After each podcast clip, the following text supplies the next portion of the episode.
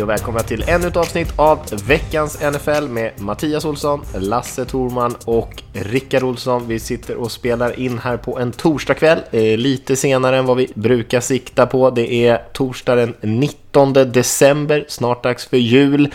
Eh, och vet du vad som hände 1971 den 19 december grabbar? Ingen aning. Tomten den var på gång.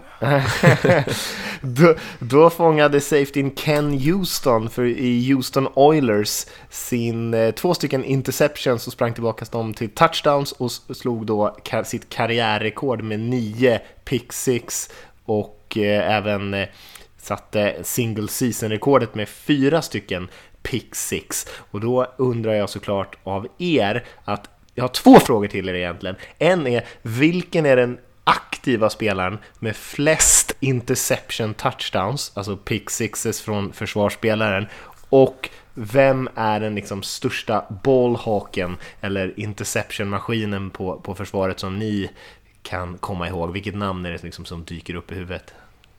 Är det till lyssnarna frågan är eller? Nej, det är till er två. Fan alltså. Ja usch, det var ju hemskt. Hur ska man kunna svara på det där? Jag har ingen aning om vem som skulle ha flest. Vadå flest pick six av aktiva spelare nu? Exakt. Är det givet, kan, är det givet svar? Nej, Eller är nej, det nej, det, det är en svår Nej. fråga. Det är en svår fråga. Ja det är det. Pick sixes också. Det är en DB hoppas jag i alla fall. Ja, så det är inte är en jävla linebacker som är Ja, jävligt nej, eh, kaxig. Ah, då, vilken dålig start här nu när vi sitter och tänker i tysta Ja, förskräckligt. Eh, ja. Jag kan Eh, droppa några namn som... är- svar. Jag kan Du droppa kunde namn som svaret innan så vi kunde låtsas tänka och kläcka ut det. Ja, vi ger oss ett alternativ då. Jag kan ge er några namn på några som är i närheten i alla fall innan jag avslutar, avslöjar toppen här. Vi, vi har ju faktiskt Marcus Peters är ju rätt högt på Ja, jag tänkte, jag tänkte Eh, på honom men han har inte spelat så Ja, länge. då säger jag också det att jag tänkte på. Han har inte spelat så länge. Men han har ju sprungit in sex stycken. Och sen har vi på andra sidan skalan har vi ju eh, gamla gubben Malcolm Jenkins i, i Eagle som också har sex stycken. Eh, lite oväntat har vi Janoris Jenkins på delad andra plats. Eh, som har fått ganska mycket skit. Han chansar ju ganska mycket. Eh, han har sju stycken. Men den stora ledaren med ganska bred marginal är en eh, gammal eh, Broncos corner, gammal Rams Talib, corner. Ja, där har vi den. Lasse! Ja. Snyggt! Akib Talib, han hade ju några säsonger där, där han verkligen öste in, kändes det som, eh, touchdowns. Ja, när du säger det. Eh, aldrig kommit på det annars. Men eh, ja, det känns logiskt faktiskt. Ja, det var inte så lätt. Eh, om vi snackar om någon spelare, vilken spelare tänker ni på när ni tänker på liksom, eh, interceptions, ballhawk? Åh, gud, jag, när du nämnde det så fick jag, det är ju alldeles för modernt egentligen, men jag tänkte på eh, Richard Sherman där det här året. Eh, det, det var väl, jag vet jag inte exakt vilket år. Det var ju precis när det här Legion of Boom slog igenom. Eh, där han hade liksom ett så här helt fenomenalt år där han nästan hade Ja, jag vet inte, kändes som att ingen vågade kasta mot honom så fort de gjorde det så sög han in varenda boll. Mm. Ja, men han, han känns väl liksom... Eh, tänkte också det, men det är ju inte...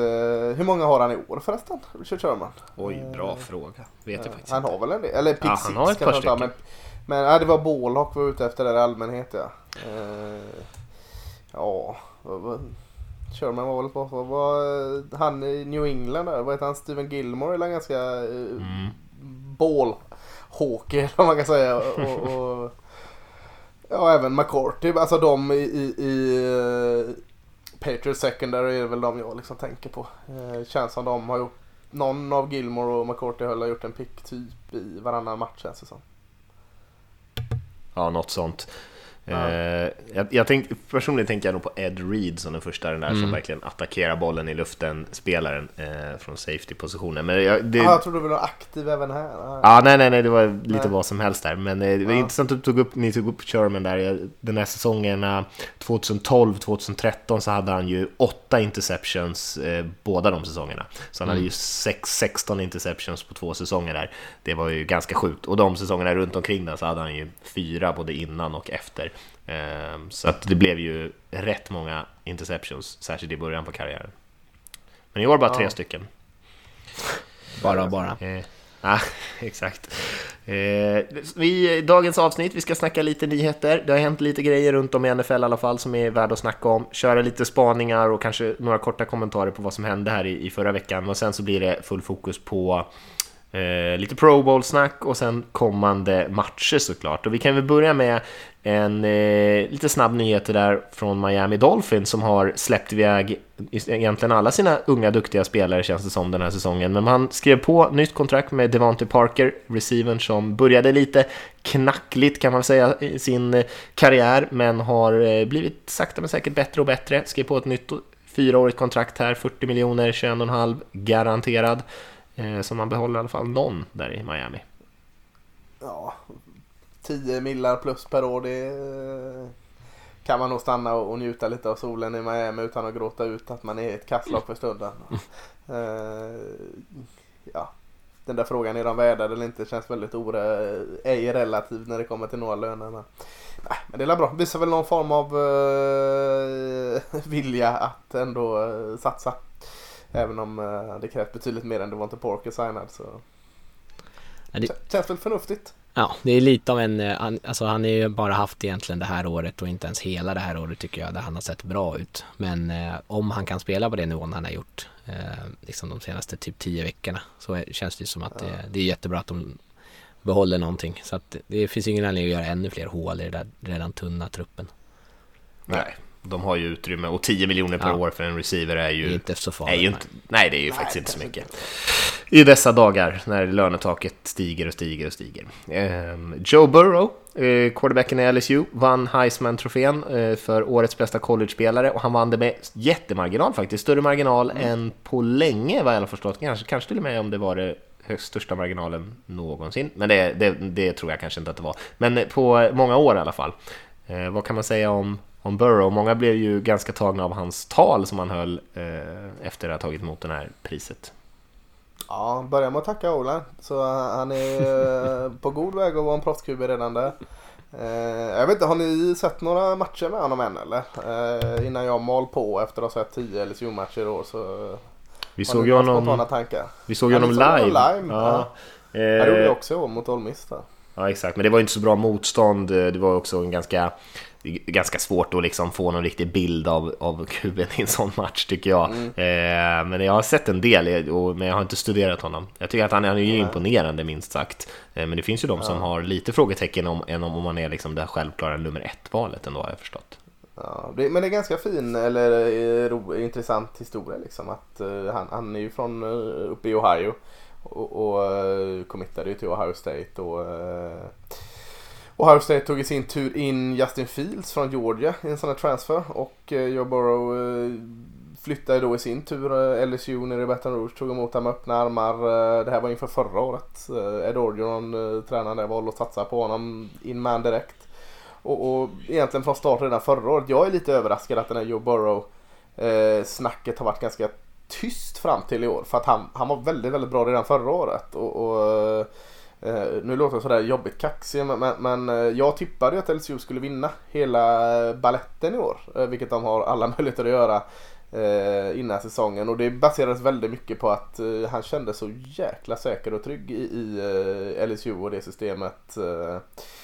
Och sen har det ju bara liksom eskalerat. Han, nu gör han ju i stort sett inget fel. Han, han rider på små mål. Liksom, det är lite som man väntar på att han ska få sin första stora smäll i NFL sen när det blir. Då får vi se hur han tar det efter det. Men Eh, det har verkligen liksom gått eh, rakt uppåt från att han kom till Baton Rouge och LSU. Eh, och, och solklart värdevinnare av Heisman, det är inget snack om.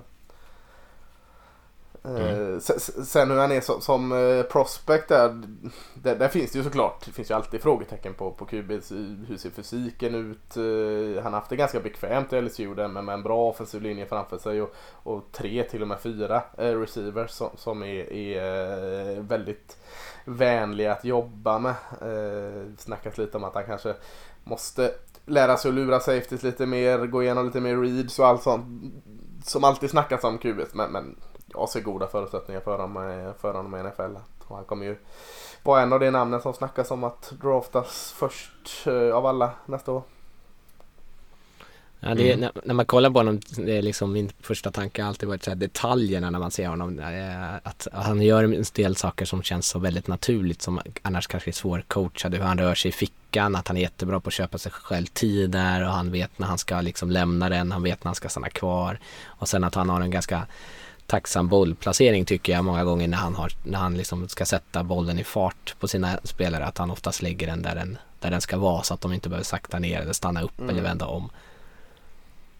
Mm. Jag har ju rullat några sådana här eh, slow motion videos när han sätter in några liksom sjukt eh, välplacerade kast i riktigt små fönster.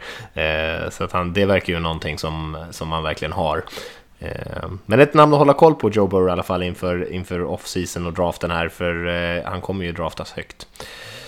Eh, ska vi gå vidare? Vi kan väl bara nämna lite kort att vi pratade om den här Patriots-Bengals-debaclet här med, med filmandet och så. att Fox fick ju, tag i, fick ju tag i den här filmen och, och skickade ut det på sina nyhetssändningar. Eh, och det såg ju ut ungefär som vi beskrev det förra veckan. Jag vet inte om den tillförde sådär jättemycket till diskussionen, men jag, den visade väl i alla fall tillräckligt mycket att eh, det är värt att, att, kolla närmare på det här och det kommer ju såklart NFL att göra och liksom försöka undersöka vad, var, vad man gjorde där och varför man riktade kameran dit man riktade den och sånt där. Men annars var det väl inte så mycket nytt över det där va? Jag har inte sett det. Nej, jag vet det såg ju värre ut än vad jag hade tänkt mig för jag hade tänkt mig att de liksom gjorde det i sken av att de ändå filmade planen. Det, den är ju inte ens riktad mot planen överhuvudtaget. Men eh, nej, jag vet, det är så svårt att dra för stora, för stora växlar av någonting ännu. Ja, men det lär inte vara sista gången vi har hört talas om det i alla fall. Nej. Vi kan ju nämna också att tycka att eh, Tom Coughlin eh, har varit en typ av sportchefsroll. Han har inte varit general manager utan någon form av överste kucku där i Head Jackson. of Football Operations heter den tror jag titeln. ja, inte överste kucku då. Ja, eh, Head of Football Operations i Jacksonville Jaguars, eh, gamla Giants-coachen. Eh, och nu har han fått kicken, kanske inte sådär jätteunderligt med tanke på resultaten. Jaguars hade ju ett eh, väldigt bra lag för bara några år sedan. Coughlin kom in och skulle liksom lyfta dem den där sista nivån och sen dess har det ju faktiskt gått ganska snabbt ner för men du hade lite andra teorier, teorier Lasse också, eller hade någon annan sak som ja, du hade teori. fått nys om? Jag vet inte svart på vitt där, men, men äh, andra gången han blev sparkad av Jackson var ju lite kul. Där, äh, han var ju huvudtränare där också. Shed Khan heter han var ägaren där. Mm. Eh, gick väl ut och, och sa i ett, ett, statement här liksom att eh, de går inte ut och säger i, i sant Trump-manér you're fired liksom utan det är ju lite kärlek först. Men, men eh, droppen som fick bägaren att rinna över sägs väl vara det baserat på ett utskick som NFLPA, alltså spelorganisationen Player Association, eh, gick ut med till alla NFL-spelare. De gick ut med ett utskick där att de har vunnit ett fall mot Jacksonville Eh, där Jacksonville hade krävt av Dante Fowler att han skulle under eh, lågsäsongen eller mellansäsongerna infinna sig på någon, någon rehab och eh, facilitet. Vilket han inte gjorde. Bötfällde de honom 700 000 US-dollar. Eh, och så sen i samma utskick, tror det var samma utskick, om de inte skickade två mail eh, efter varandra så, så gick de faktiskt ut och varnade spelare för, för att just eh, signa med Jacksonville. Eh, där de hänvisade till att 25% av alla klagomål och, och eh, anmälningar som kommer in till Player Association har kretsat kring just Jacksonville Jaguars och det är ju inte bra. 25% är alltså det är ganska väldigt mycket. mycket ja, en liga på 32 lag, en fjärdedel av all, allt skit som kommer in liksom är riktad mot Jacksonville Jaguars. Så, så att eh, en ganska tung och blöt droppe som fick den här bägaren att rinna över. Att Tom Coughlin får då bära hundhuvudet där. Eh, det har varit ganska mycket turbulens. Vi kommer ihåg Jalen Ramsey där och allt sådant.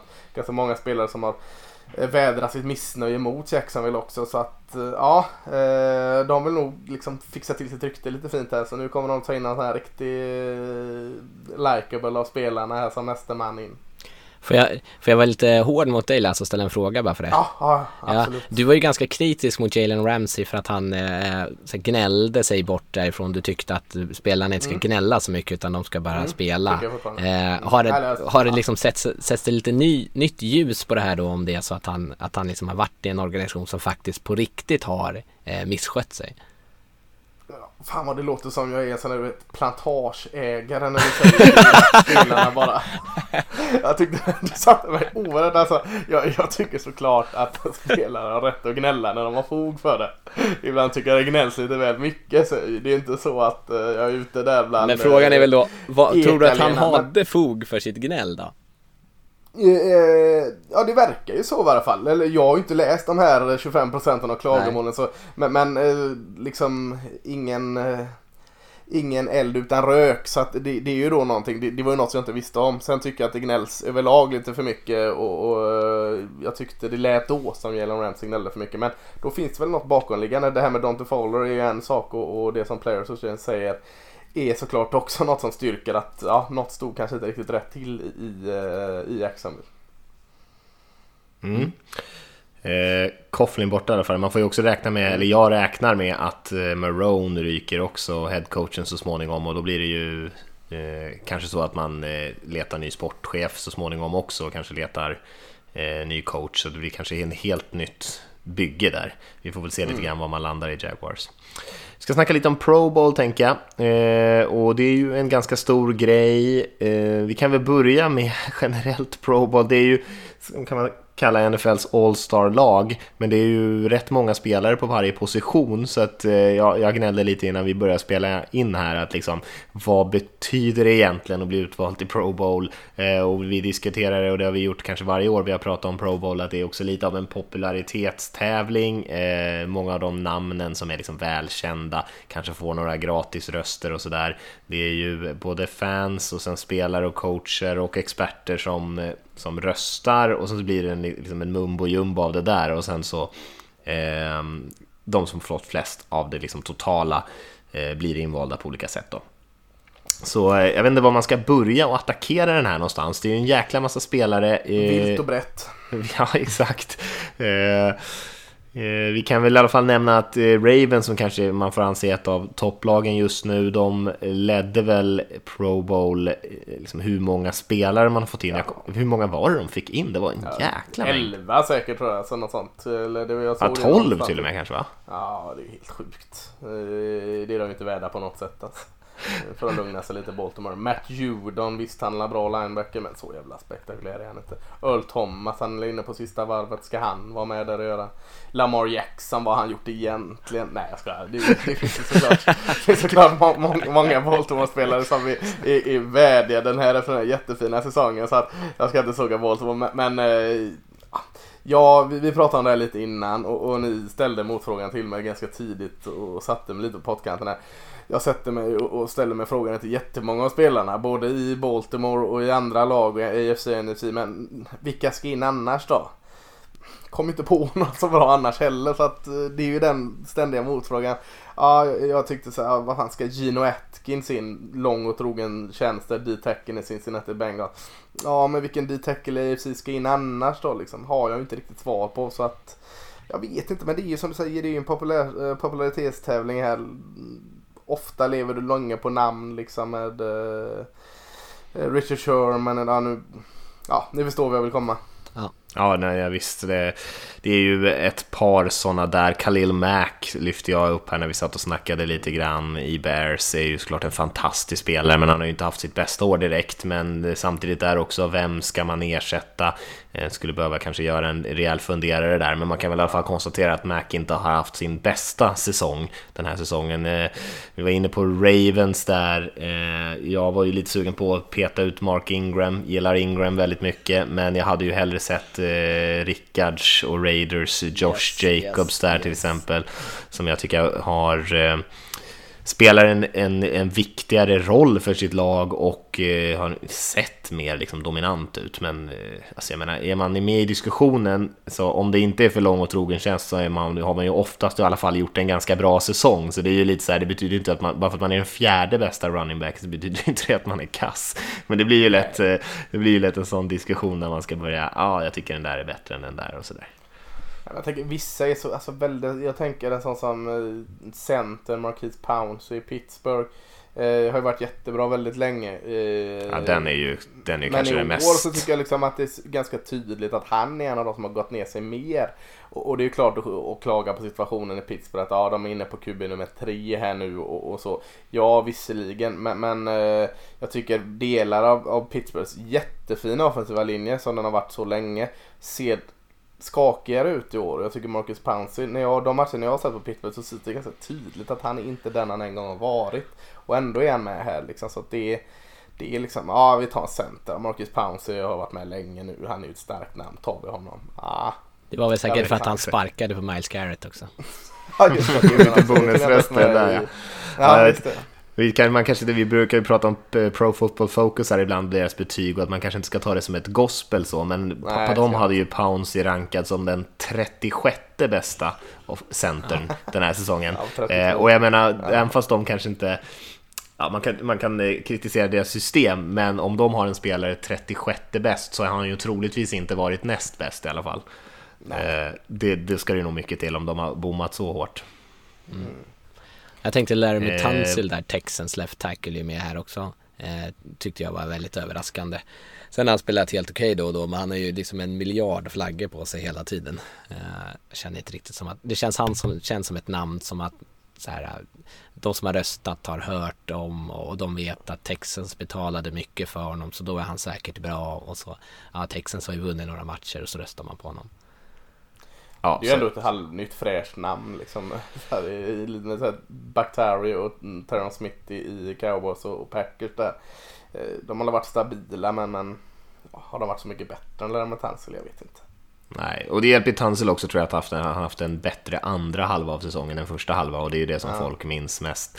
Eh, några som jag tycker att de kul att de kom med, om man får vara sån. Det får Eh, vi göra va? Ja, jag tycker det är- är kul att Grady Jarrett i Falcons får, får lite cred. Eh, en spelare som jag tycker verkligen har klättrat upp som en av de absolut bästa, alltså tveklöst en av de bästa defensiva tackles, men en av de bättre försvarsspelarna i ligan. Och kul att han kommer in här med, med Donald och Cox på, på NFC-sidan. Eh, tycker jag han borde vara given där, men eftersom han, jag tror de flesta kanske inte känner till honom så mycket och nu spelar han i ett dåligt Falcons-lag, eh, så ser det ju, den typen av spelare riskerar ju annars att, att missa. Eh, så det var ju kul tycker jag att han kom med. Ja, jag tycker också så är det. En annan som jag pratade om, Shaquille Barrett. Eh, det är roligt att han är med. Eh, och såklart att han ska vara. Han leder väl saxligan här. Men verkligen ett nytt namn in. Jag tänkte running back positionen Visst, Ingram mot Jacobs är ju såklart är värt att diskutera. Men både också vädja med Nick Chubb i Cleveland och Derrick Henry i Tennessee. Två liksom friska fläktar som är solklara eh, Pro Bowl-spelare. Så är lite kul med lite rotation med lite nya namn i. Vad säger ni om eh, longsnappen Morgan Cox då i Ravens? Ja, bedrövligt. Aldrig sett en sämre longsnapper. Ja, det är många, undrar hur många som kollar eh, longsnapper-film. Jag vet inte hur man bedömer, det är ju inte på snapsen antar jag, det måste ju liksom vara på blockerings... Hur lång den är, det hörde du ju på namnet. Ja, längsta Vem snapper. snappar längst? Ja, ja, okej, nu börjar, men det blir lite mer tydligt tycker jag faktiskt. Ja, tycker jag. Så måste det vara. Ska vi eh, lämna Pro Bowl, eller är det någon som har någon Ja. sista poäng där? Och jag tänker säga, Nej. Buda Baker i Cardinals är kul att han är med. Ja, Det är en verkligen. personlig favoritspelare Bra för att lyfta draften. honom.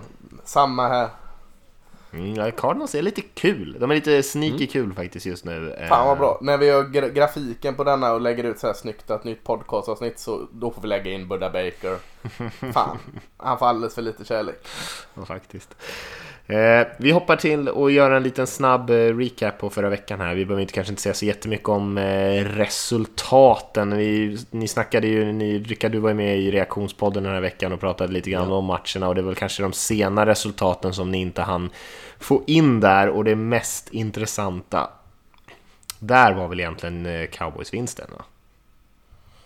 Ja, Intressant var ju även Falcons vinsten mot 49ers men det betydde ju inte lika mycket. Men, men ja. Eh, Cowboys spelar sin, sin bästa säsong, eh, eller sin match för säsongen eh, helt klart. Sen, sen gjorde Rams en väldigt svag säsong, eller match. Eh, så det kanske var två ytterligheter som, som möttes där. Men 44-21 kändes ju jättehärligt. Eh, offensiva linjen i Cowboys eh, såg ut som, som de ska göra. Zeke Elliott och även runningbacken Tony Pollard där sprang jättefint bakom. Eh, släppte väldigt mycket press från eh, Fredrik Prescott och, och då är han bra. När han inte liksom, det står och faller med honom på det sättet så, så är han bra. Så att, eh, ja, det, det kändes fint. Men eh, Rams kändes, mm, han kändes inte som ett lag som gick in i den 8-5. Nej, eh, steppa upp där på D-line på, i Cowboys. Rams hade ju väldigt, väldigt svårt att, att få några luckor och Todd Gurley var ju nästan en icke-faktor hela den här matchen. Kom ju ingenstans egentligen. Det var, sen spelade ju inte eh, Goff något vidare heller. Nej, Cowboys har en väldigt underskattad spelare som kanske bara är bra mot springa om man kan säga så. D-tecken Antoine Woods. Eh är tillbaka. Han har varit skadad en hel del. Eh, inte mäktigast när det kommer mot att attackera QB'n men han är jäkla bra på att plugga igen springspelet och det syntes tydligt att han var tillbaka och gjorde direkt nytta där. Mm. Ska vi vi behöver inte säga så mycket om resultaten kanske, men vi kanske ska ta lite paraplyperspektiv och eh, ta upp varsin grej som eh, vi kommer att tänka på eh, med tanke på den här veckans matcher. Lite spaningar helt enkelt. Mm, börjar du Mattias? Ja, men jag tänkte på den här diskussionen och den kommer ju alltid upp egentligen och nu har den ju faktiskt kretsat lite kring cowboys som vi nyss pratade om här. Att eh, eh, divisionerna, eh, vilka lag som går till slutspel och sidningen. Och jag vet att eh, våran polare Oskar Strauss där som sitter på Viasat men också kör en egen podd här nu eh, tog upp den frågan bland annat om att borde det inte vara de bästa lagen, de som har bäst flest antal vinster som går vidare eh, och att man släpper lite det här med det här divisionstänket, för nu är det ju divisionsvinnarna och de två bästa wildcardsen som går vidare i varje konferens. Eh, och de som så finns det ju många som också lyfter frågan om eh, kanske divisionsvinnarna kanske ska gå vidare, men det kanske är sidningen som ska förändras. Att det är eh, liksom, divisionsvinnarna kanske ändå går vidare, men de kanske inte får spela på hemmaplan mot enklare motstånd i nästa om, omgång. Och det kommer ju alltid upp när det är någon kanske lite svagare divisionen, något lag går vidare på lite färre vinster och nu är, i år är det ju NFC East med Cowboys och Eagles som, som är den svaga kortet. Och jag tycker den diskussionen är...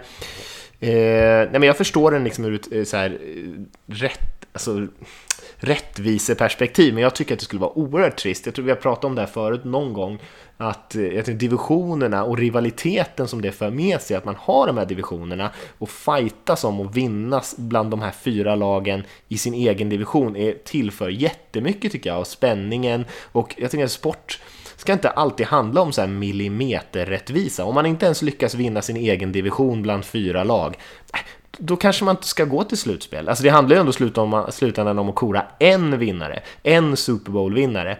Eh, och det är ju typiskt amerikanskt manér att liksom alla är förlorare utom den som lyfter Super Bowl-bucklan. och om man då inte lyckas vinna sin division, eh, då får man faktiskt leva med att få spela på bortaplan eller få en tuffare sidning och sånt där. Utan jag tycker att det är helt rätt att det, det är det här hårda hållningen av att det är viktigt att vinna den egna divisionen, att det ska ge en en fördel.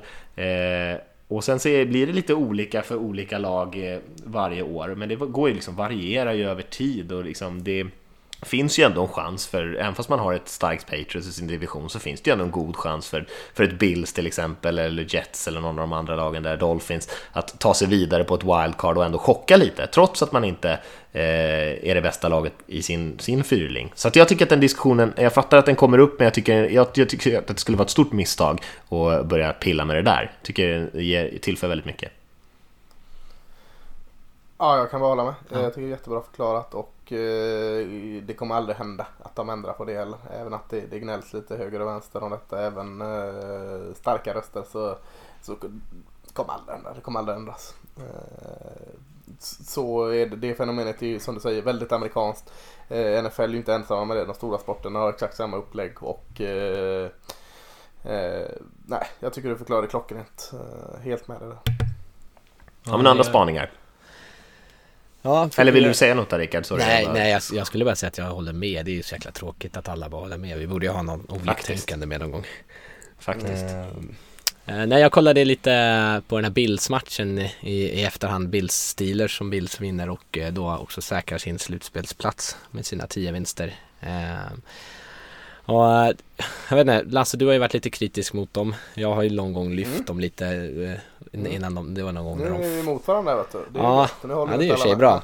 Det är inte ja. alltid vackert liksom, men de har ändå på något sätt en förmåga att vinna. Och det är ju att de har försvaret Eh, och mot Steelers, nu Steelers försvar är ju förstås jättebra. Eh, men anfallet haltar det. De har ju svårt att skapa så här långa serier som liksom resulterar i poäng. De har en serie som är på 70 yards. Eh, och det är egentligen det är tre stycken stora spel och det är lite så de anfaller. Eh, att, att det gäller att de stora spelen sitter. Och när de sen då ska stänga matchen i slutet då har de två stycken raka three and outs eh, direkt mm. liksom. Och då, är, och då blir det så tydligt att i försvaret, för då kliver försvaret in och plockar en interceptions på båda utav efterföljande serierna som Steelers har. Eh, och så vinner de matchen på grund utav det. Eh, men eh, så här, slutspel, eh, slutspelsfotboll, lite kastväder, då är ju ett, ett bra försvar är ju många gånger väldigt, väldigt tacksamt att ha med sig. Mm. Uh, jag, jag, nu håller jag med här igen, det var ju tråkigt. Uh, jag, jag säger inte att Bills är, att inte de, de förtjänar att vara 10-4. Absolut, det är inte så att säga. Eh, försvaret är bland de bästa i NFL. Eh, ett riktigt kaxigt jäkla bra försvar. Eh, det jag i hela året har liksom varit eh, tveksam till. Jag tycker fortfarande är det med stor rätt i offensiven. Alltså jag tycker det är ett luftslott så jag bara väntar på att luften ska gå ur. Eh, inget ont om Cole Beasley. Jag gillade Cole Beasley jättemycket i, när han var i Cowboys. Jag tyckte han var en god personlighet. Jag tyckte det var en jättebra slot receiver. Men när det på något sätt är wow-spelaren, en slot receiver i Cole Beasley och när du har en, en eh, QB som, som eh, kastar långt och brett och ibland missar allt. Eh, när de två är playmakers där så, så nej, den offensiven kommer inte... Det kommer gå åt helvete. Då får, då får vi se hur bra försvaret är. Och, och då var den matchen din spaning där väldigt talande för Bills. Liksom. De vinner bara på grund av sitt försvar nu hävdar jag.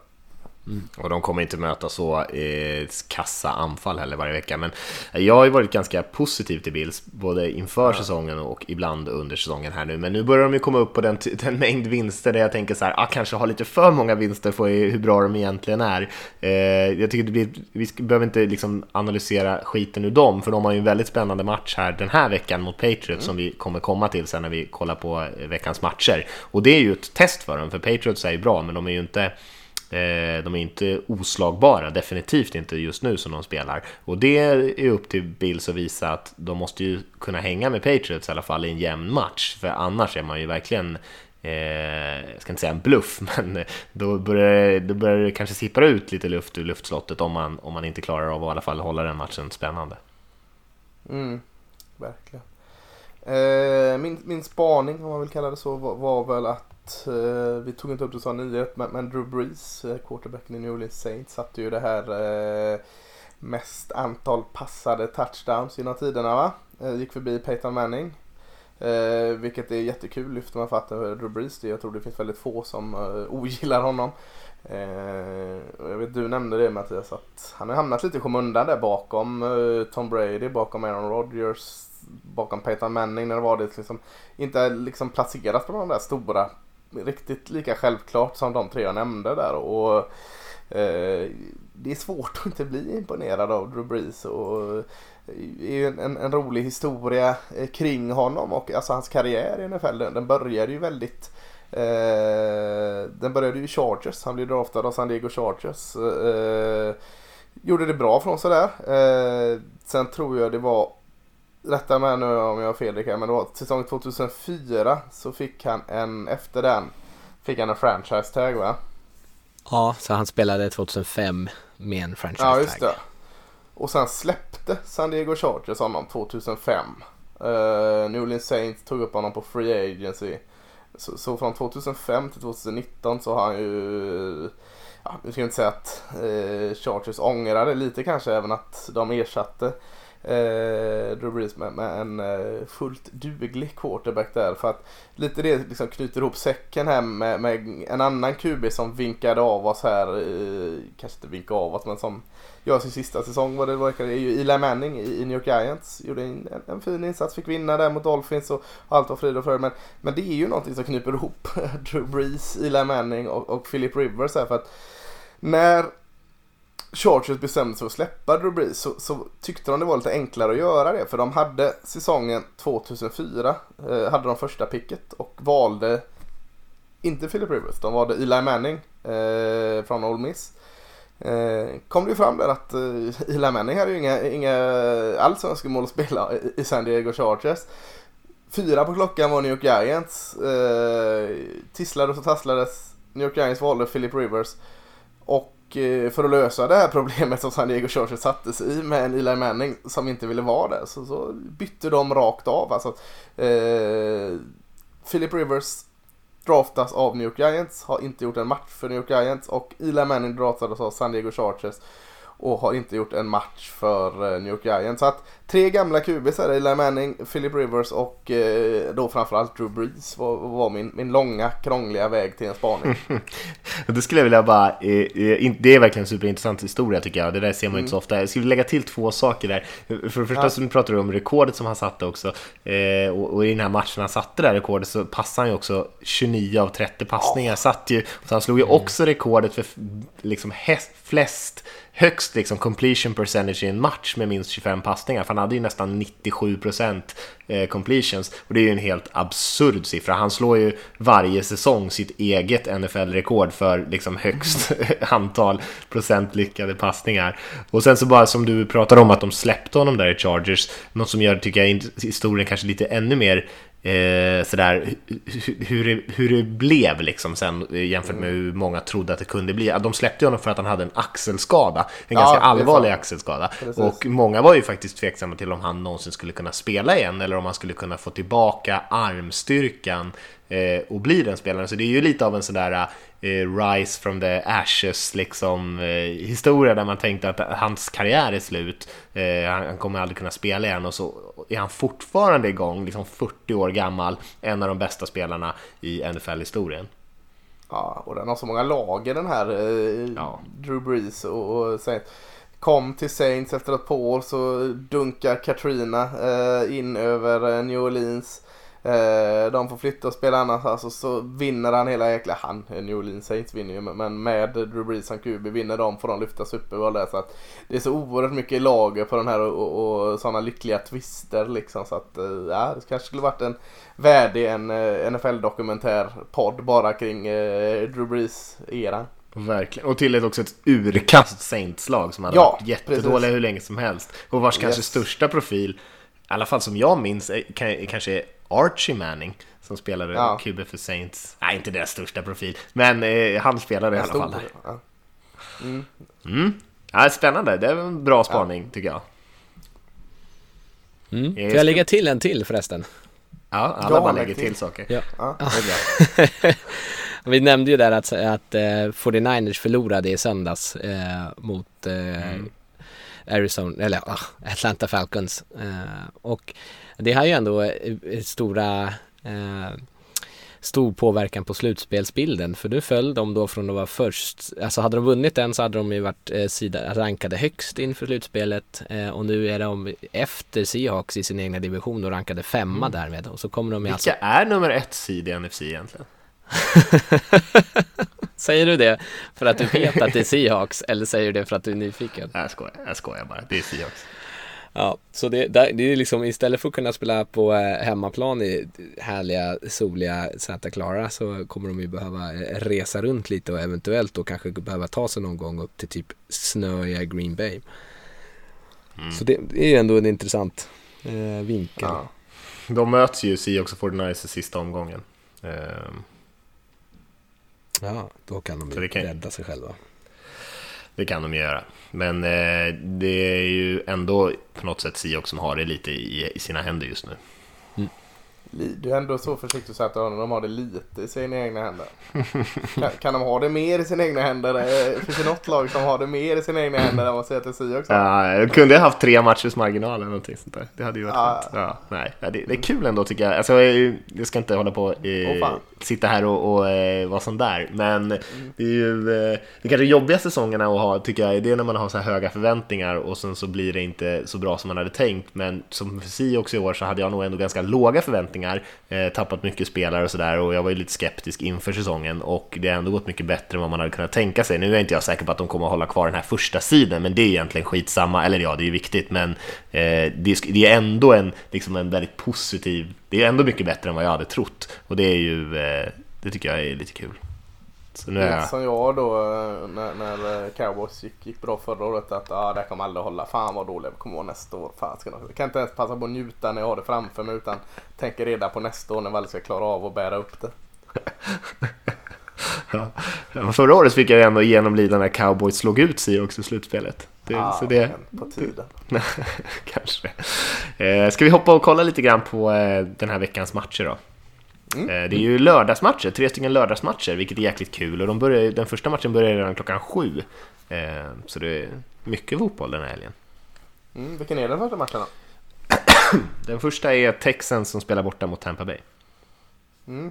Finns ju intresse i den helt klart. Eh, framförallt för att, eller framförallt det kanske är lika intressant tror. Men Tampa Bay har ju fasiken fyra raka vinster här nu och har en helt galen offensiv med eh, galne eh, James Winston eh, bakom spakarna här. Eh, Houston kan ju inte alls vara lugna. Nu, nu är ju de och vann mot, mot Tennessee Titans här och satt sig i förarsätet för stunden säger jag för att eh, jag vet inte fasken. Jag håller nog Tampa Bay som favorit. De spelar ju som om det inte vore någon morgondag och, och eh, helt jäkla livsfarliga i luften. Nu verkar det som att Goodwin här inte kommer till spel vilket såklart är jättetråkigt och påverkar mycket men känns lite den next man up på wide receiver positionen när, när James Winston håller på så här. Ja visst, James Winston har ju passat för över 900 yards och 8 TD på två matcher här nu. Ja. Eh, han har några picks där också som vi inte behöver Ja. nämna. Men, men eh, det är ju eh, ett minst sagt underhållande lag, Tampa Bay. Eh, Så det är ju absolut inte en lätt match för Texans. Alltså, det finns, de har ju väldigt många duktiga spelare i Tampa Bay. Så ja, jag tycker det är en kul, kul match faktiskt. Ja, men för, och, förlåt nu kapar jag tråden här igen. Kör, men eh, det är mest för att det är ju även Houston har ju, är ju lite som eh, Tampa Bay också här nu med sin eh, triss i receivers i Fuller och, och Stills har ju kommit igång och eh, backat upp Hopkins jäkligt fint också. Så det är ju sväva luftbomber från båda lag känns det som. Så att, jättespännande offensiv match. Har jag fel när jag säger att Tampa Bay har det, alltså i yards då, det kanske inte är det bästa måttet, men det bästa passoffensiven och Texans har det sämsta passförsvaret? Kan det vara så? Det första vet jag att det är så. Eh, Det andra kan jag verkligen vet- tänka mig. Texans passförsvar Ja. är uruselt. Jag, jag kan kolla Ja. det medan, medan Rickard tillför något klokt där. Ja, Eh, angående den matchen. ja bara, får bara prata om det. Det jag hade sagt hade varit att Texans har ett uruselt passförsvar. Så det Ja. passar ju bra. Nej, jag tror... 28 var de rankade, så inte riktigt Ja. sämst, men Raiders nästan är väl där i sämst. närheten kan jag tänka mig också. Bättre rankade än Pounce i, i Steelers. Faktiskt. Mm. Ja, vill vi inte säga något mer om den matchen? Ja, vi har ju lyft den jättemycket. Vad, vad ska vi säga mer? Nej, nej, nej, jag vet ju inte när ni är klara. Trasiga klara. försvar eh, i tuffa offensiv. En måste-match klockan sju på lördag. Ja, verkligen. verkligen. Ja. Men vi har en jätte, jättekul match 22.30. Eh, Rickard, den kan du kanske få börja med då när jag och Lasse snackade så mycket på den förra. Men Bills Ja. som spelar borta mot Patriots. Ja, det känns ju jättekul. Det var jämnt när de möttes tidigare i säsongen då, i, i Buffalo. Eh, då vann ju Patriots med, vad var det, 16-10 va, eller något sånt. Det var väldigt få poäng. Och med Patriots anfall som har haltat sig fram nu också här så känns det som att det kan bli jätteroligt. Eh, eller det blir bra för, jättemycket bra försvarsspel tycker man om att kolla på mycket poäng kan man inte titta på den här matchen. Men eh, det är också en väldigt viktig match inom divisionen. Eh, och jag vet inte ifall, eh, hur det ser ut liksom med... eh, Vad händer om Buffalo vinner? Ja, jag Exakt, tänkte går de om precis då? det. Tiebreakers tiebreaker. och sånt. Ja, Ja. Undrar om jag kan dubbelkolla det lite snabbt eller försöka göra det. Men hur ser det ut? I, hur, vad har de för record i sin division? Exakt, är det, det kunna se. divisional record borde väl vara efter deras egna Eh, matcher. Ja, det är det eller i- conference, jag vet inte Patriots är 4-0 i divisionen. Eh, Buffalo 3-1 i, i divisionen. Det kommer ju bli samma att- om de Så att det blir- samma även där. Båda är 7-3 inom konferensen. Då kommer ju vinner Bills kom- Bills så är de 8-3 och eh, Patriots är 7-4. Så Bills går om med vinst. Jag gillar den här live-grejen. Vi kan ju garantera att han missat någon eh, faktor här, tror jag, i sidningen. nej. Jag vet, det, det aldrig, skulle aldrig hända. Skulle aldrig Nej. hända. Det skulle ju faktiskt vara ganska roligt om de eh, Ja. passerar Patriots där i divisionen. Mm. Eh, helt omvänd är det ju, alltså tycker du om offensiv fotboll så ska du se sju matchen. Tycker du om defensiv fotboll ska du se den lite senare matchen. Du får inte se båda. Det är förbjudet. Ja. Ja. Nej, det, så är det såklart. Det är väldigt eh, lika lag här. De eh, verkligen eh, lever på sina försvar och anfallen har problem. Mm. Patriots kanske till och med större problem än Bills i sitt anfall eh, just nu. Eh, så att, jag tror den kan bli jämn. Är riktigt kul. Ja, den spelas ju i eh, New England på Gillette där, så Patriots skulle jag ändå sätta som favoriter trots att de inte har eh, spelat som de brukar men ändå rutinen, hemmaplanen, ja. Eh, men det skulle verkligen vara kul om Bills vinner, ska hålla några tummar för dem tror jag. Patriots har säkert lite filmrullar att luta sig mot och mm. tippa över till sin fördel. Givet, givet. Ja. De har ju redan mötts en gång så de har ju hur mycket filmmaterial som helst. Ja, precis. Eh, nattmatchen där är faktiskt också en bra match om man ska vara riktigt ärlig. Det är Rams som spelar borta mot 49ers i eh, en eh, duell där i NFC West. Nu är ju Rams eh, säsong, eller den är den helt död? Mer eller mindre över? Ja, mer eller mindre. Ja, död.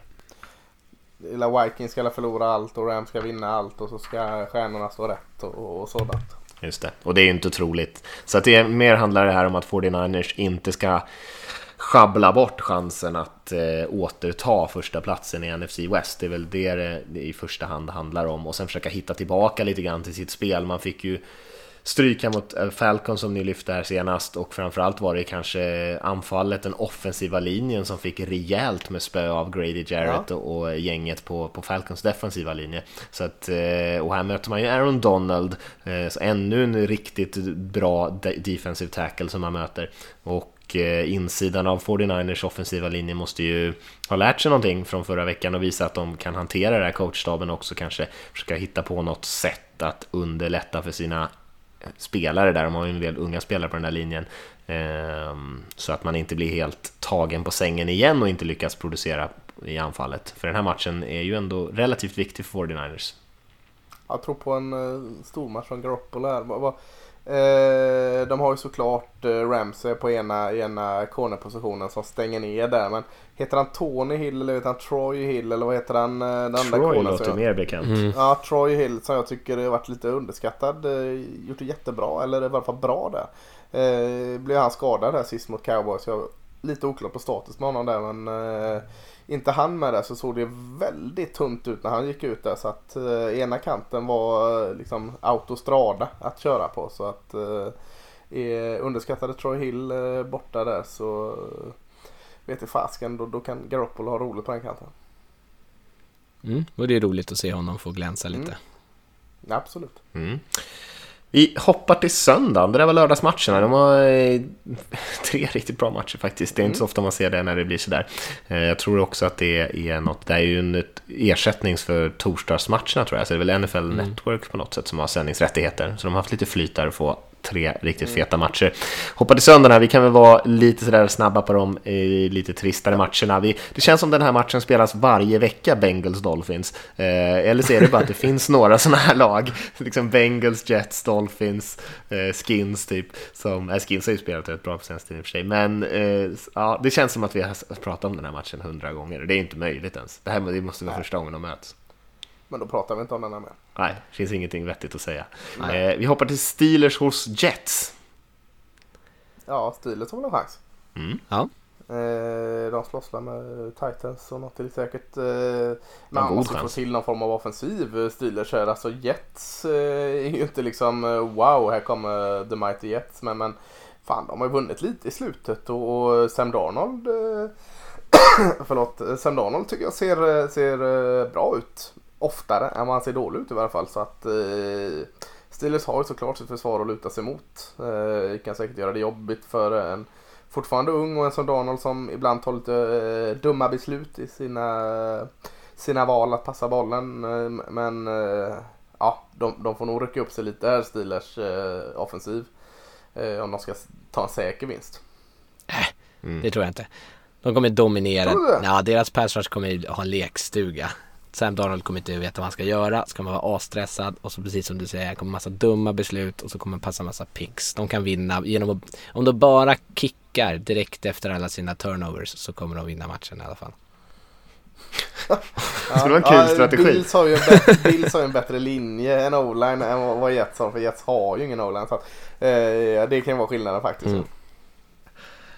Eh, ja, nej, men det är väl lite Steelers melodi i och för sig. Det är väl så de har vunnit alla matcher. Eh, mm. för de gör inte jättemycket offensivt, eh, men det är klart de ska vinna den här matchen. Jag behöver inte tillföra någonting det egentligen.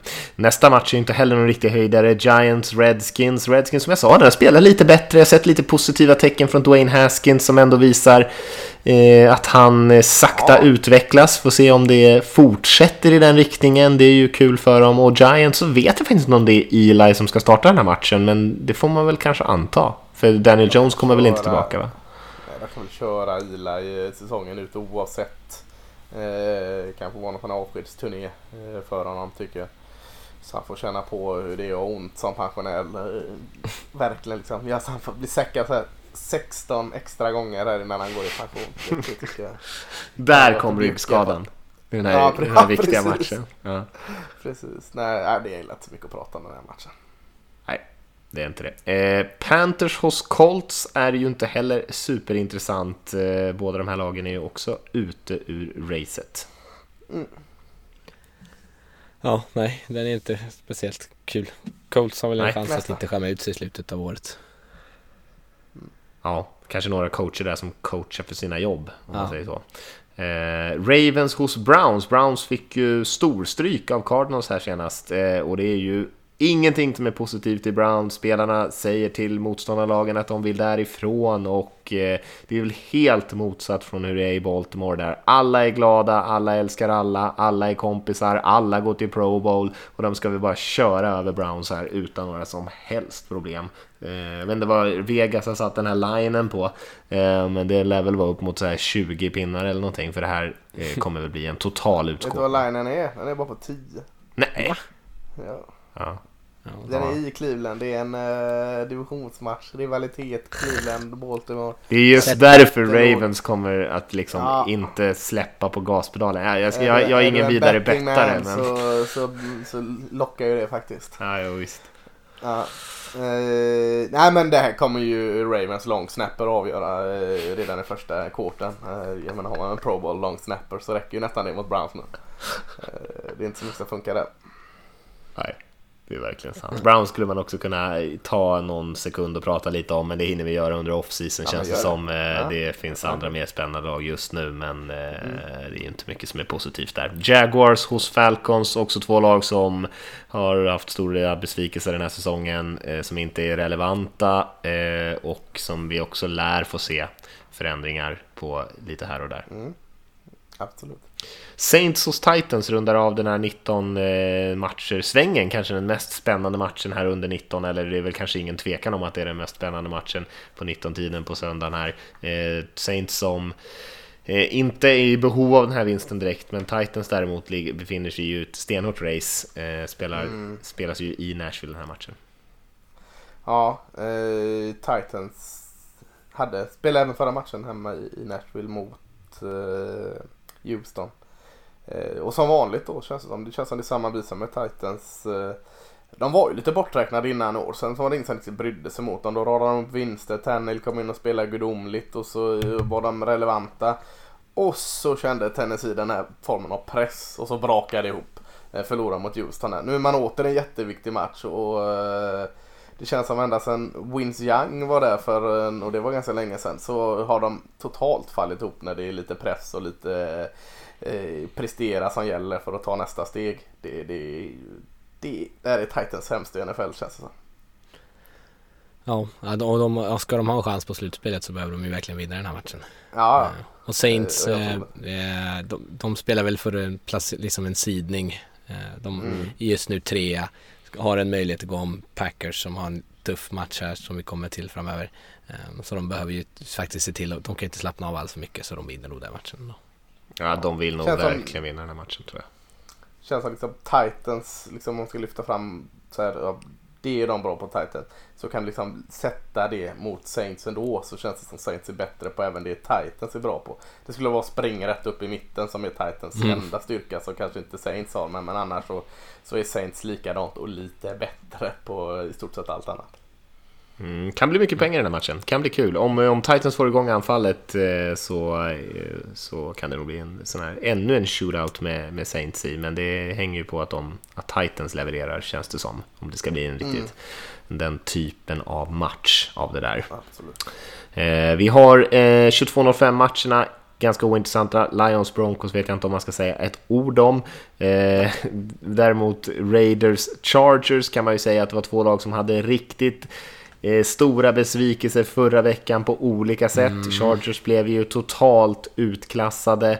Eh, Rivers såg kass ut igen. Är nästan helt övertygad om att det här är hans sista säsong i NFL överhuvudtaget och definitivt i Chargers och Raiders som spelar sin sista match i Oakland har NFLs kanske sämsta lag den senaste månaden eh, på hemmaplan inför hemmafansen borde ju vara tok motiverade att ta den matchen och låter dem hänga kvar in i slutet av matchen och låter Jaguars driva hela planen, ta ledningen och vinna matchen så att Raiders-fansen får eh, med stor förtvivlan trampa ut. Kanske symboliskt för vad de har fått utstå under åren av det här laget, men extremt svagt tycker jag av coacherna och spelarna i Raiders att inte vinna den där för fansen. Eller Rickard, vad säger man? Uh, ja, det säger man ju tyvärr. Uh, fegt, fegt coachat att inte spela för vinst, att tänka att uh, när, man liksom, när matchen börjar ta slut, att så, ja, men vi kanske vinner med att göra 16 poäng. För, alltså, då har man, när man gör 16 poäng mot det där urusla laget, ja, då, har, då förtjänar man inte att vinna en match. Sen, kan man gnälla mycket man vill över domslut och stoppa klockan i fel tillfällen och sådana grejer från domarna. Men man, man ska liksom inte nej, det, det ska inte hända. Det är så otroligt, otroligt dåligt. Eh, och så otroligt Även om det, jag håller med om att det kanske är symboliskt för vad de har behövt genomlida de här stackars Oakland-människorna. Men eh, alltså att man, nej gud, jag hade, varit, jag hade varit så arg om jag hade varit där. Ja, för det du pratar om är att Derek Carr, han slidade väl närheten av sidlinjen va? och de eh, stoppade klockan. Eh, Ja, han slidar typ någon två yards in på planen och så tycker de att han är, att han är utanför. Eh, ja. Eller att han, eftersom de stoppar inte där, han, där när, han, när han nuddar marken utan de stoppar honom när han glider ut över sidlinjen och det är ju, de, när man slidar så ska man stannas precis. Ja, precis. Och de har ju, de har ju hört av sig och bett om ursäkt men det är så här, ja, det är inte kanske jätte, det, det hjälper inte så jäkla mycket. sent ja. nu. Ja. Eh, ja, men det, jag... facklan då? Vad sa du? Vem tände facklan? Woodson eh, Ja, Charles Woodson. Ja, det var Woodson, mm. ja just det. Ja, det stämmer, det är lätt ja, men En sak som du, jag bara tänkte kommentera där som du sa där, de hade väl en fjärde och typ ett eller något sånt där va? Eh, runt mittplan någonstans och puntade va? Eh, I slutet av matchen Raiders. Nej, de, gör, nej, de försökte med ett field goal och så missade de det. Okej, okay, okej. Okay. Och så är det timeout så de icear honom. Så ah, vad skönt, då får jag försöka en gång till. Och sen så Nej, de gör, de gör en penalty så får de flytta fram fram ah, och, så blir, och så missar han en gång till. Just det, Daniel Karlsson, svensk ättlingen. Ja, in a big spot, missar mm. där ja, det är lite som jag håller med om det konservativa man har. Uh, vilka har varit det bästa med Raiders i år? Uh, jag skulle säga den offensiva linjen, särskilt i springspelet. Ja. Rookien Josh Jacobs, anfallet definitivt över försvaret. Och så spelar man ändå relativt konservativt och, och lämnar det upp till sitt försvar att försöka rädda det. det är klart att man ska ju sätta filgolvet, men ändå. ja, kanske ska gå för vinsten ändå. Mm. Ja, ja, vi har pratat kanske alldeles för mycket för Raiders, om Raiders Chargers här, en ganska ointressant match. För länge Exakt. Kunde ha varit ett roligare tillfälle. Vi ja. eh, tar Cardinals Seahawks. Eh, Seahawks måste vinna bara för att hålla kvar sin position där. Cardinals har ju varit pigga. Piggare i alla fall på senare tid. Eh, som sagt utklassade ju Browns här senast. Men Seahawks på hemmaplan eh, borde ju ta den här matchen. Och, och gör man inte det så får man väl förtjäna nästan att tappa divisionsledningen till 49ers. Mm. Ja.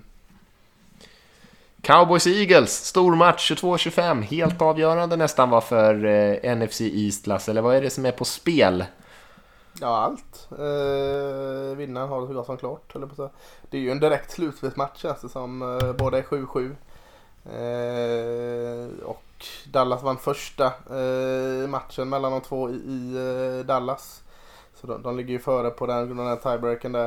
Eh, vinner Eagles så är det de som med stor sannolikhet tar eh, slutspelsplatsen. Så att eh, allt står på spel mellan eh, två lag som ändå jag ska inte säga att de har ryckt upp sig men, men eh, de har lämnat den där absoluta botten av hur de har spelat större delen av säsongen ändå. Eh, Ja, jag sa att det skulle vara lite sol, sol i, i, eh, på Lincoln Financial Field. Jag tänkte att det kunde vara skitväder och regn för att eh, Cowboys eh, offensiv såg jättefint ut i form av springspel och öppna upp hål för offensiva linjen.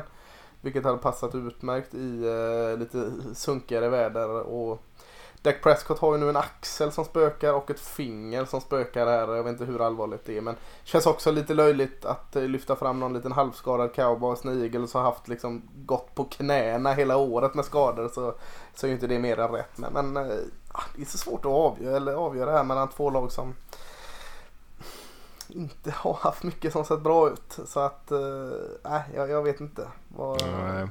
Lite positiv trend för cowboys i alla fall från senaste matchen när man gjorde kanske den bästa på länge i alla fall. Ja, jättebra var de faktiskt, det, det ska jag lägga till.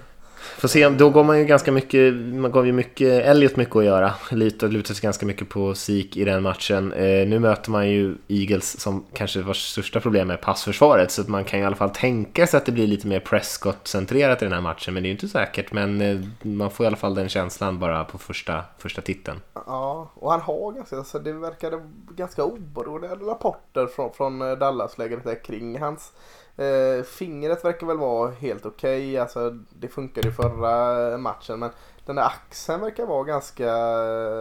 Det är nog lite mer än en... Åh oh, vad tråkigt det är. Lite mer än en axelryckning skulle jag säga nu. Men det är... Usch, usch, usch, det var nära. Eh, eh, ja, det är, det är oroligt kring detta. Så att ska det hänga på den... Eh, på Dax axel här så... Eh, ja, jag vet inte fasiken. Jag säger ändå fördel eh, cowboys. Eh, det har varit så bekvämt att, att ta underdog-positionen här men av två dåliga lag och det jag har sett av Eagles, cowboys har jag sett allt av, så känt cowboys snäppet, snäppet, snäppet, snäppet bättre än vad Eagles gör. Mm. Mm. Är ni, vad, vad, säger ni som inte har en häst i spelet? Nej, jag håller nog med om att cowboys är favoriter. Um, ja. Det känns som att de är, de kändes pigga förra veckan. Uh, men jag också, upplever också att de har ett högre tak den här säsongen än vad, uh, än vad Eagles har. Sen är båda lagen är så svåra att ha att göra med. Liksom. Eller det känns som att båda underpresterar och det laget mm. som på något sätt lyckas hitta rytmen är det laget som kommer vinna. Och det känns som att Dallas är närmare just nu i alla fall att, att vara i rytm. Mm. Ja, nej, men lite så känns det. Mm. Spännande. Väldigt spännande. Det blir en match ja, man får det. Eh, ratta in där egentligen. Eller jag kommer ju se Seahawks-matchen, men jag ska försöka hålla ett öga på, på Cowboys Eagles ändå. Eh, spännande. Jag tror att det är bara de här, båda de här två lagen, kanske framförallt Cowboys, jag tycker ändå kommer de in i slutspelet, jag räknar inte helt bort dem. Det är klart att de kommer kanske inte vara favoriter i nästan vilket lag de än möter, men alltså det är inte de, de, har många bra spelare, de kan spela på den här nivån och spela mot Rams. Så ja, det första steget tar sig dit, men sen, ja det är ju inte helt hopplöst. Vi har sett lag som kommer in där i slutspelet och det känns liksom, äh, vad ska de dit och göra?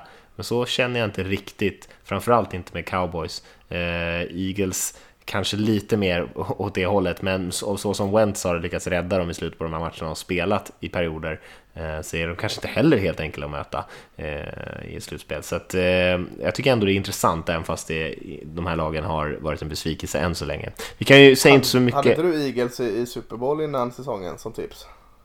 Det minns jag inte, kanske jag hade.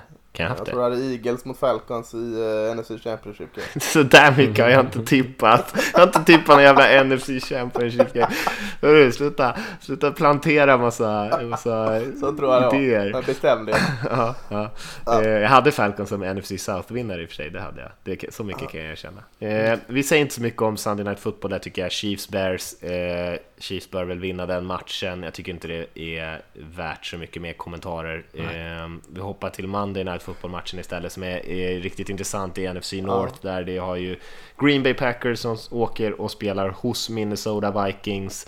Eh, Packers som är mer eller mindre klara för slutspel va? och Vikings mm. som är, inte är det än. Så för dem är den här matchen extremt viktig, viktig men även för Packers hemmaplansfördelen i slutspelet och allt sånt där. Snöigt Lambo pratade Lasse om tidigare. Eh, inte någon dum fördel att spela där. Vi såg ju vad Rogers gjorde i den här senaste snömatchen. Så att den här är ju också en riktigt stor match. Mm. Visst är det väl så att alltså, Packers är 11-3 Vikings är 10-4 men, men uh, Packers slog dem förra matchen va? Och eh, jag tror Vikings har väl ytterligare en förlust inom divisionen. Så att Vikings går ju inte om vid vinst här. Eh, men, men de, de säkrar ju upp eh, en, en wildcard-plats vill jag säga med om de går och Mm, vinner och 11 det gör vinster. Ja, eh, så det är ju, så sätt är det ju jättestort på spel. Eh, jag vet inte, jag tycker att Vikings känns som det bättre laget än Packers har tyckt det genom säsongen i det jag har sett av dem båda. Eh, Packers försvar överpresterar lite, eh, gör det jättebra, absolut. Men, men, men jag, jag litar inte riktigt på att de är så bra, eh, om ni förstår mig. Alltså att de är så bra, men jag litar inte på att de egentligen är så bra. Så jag är lite rädd att de kan falla ner ett par steg medan Vikings försvar kan nog steppa upp ett par steg. Och i offensiven är det väl lite hugget som stucket med eh, eh, två olika filosofier med, med Delvin Cook som funkar jättebra och Aaron Rodgers som funkar jättebra. Och, och hans namne Aaron Jones är ju också eh, producerar ju så att eh, fördel Vikings i försvaret eh, tycker jag klar fördel säger jag nästan och eh, knapp fördel Packers i offensiven. Mm. Jag, ty- jag, tycker, jag tycker Rickard kan få fylla i, men jag tycker att Vikings är mycket bättre på försvaret och bättre i anfallet också. Jag Ja, tycker, att de är, tycker jag, ja. jag tycker de är ett mycket bättre lag eh, generellt sett över hela. Eh, men det men tycker sen, sen är ju liksom Rogers slutet matcherna, lite magi. Eh, det är klart, det där är ju sånt där som det kanske inte alltid går att lita på, men men det, han, det börjar bli en trend lite grann att han eh, gör lite av de där grejerna. Ja. Eh, men, men jag tycker att Vikings är ett mycket bättre lag än vad Packers är. Jag hade inte behövt hålla igen så jag mycket. då. skulle vilja lägga till Packers försvar känns som att de spelar liksom i skurar bra eh, och sen har Ja. de perioder där de är riktigt dåliga. Ibland är det delar under en match och ibland är det hela matcher som de faktiskt har sett som försvaret har sett riktigt, riktigt dåligt ut.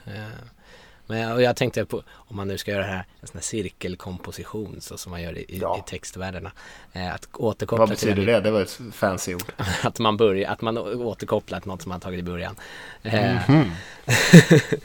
Nej men att eh, när vi pratar om Pro Bowl där att Aaron Rodgers är framröstad som Pro Bowl i NFC istället för, eller istället för, men att Kirk Cousins inte blev det som eh, har spelat jättebra i år. Eh, så att kanske Cousins kan här komma och visa allihopa att de har, att de har röstat fel.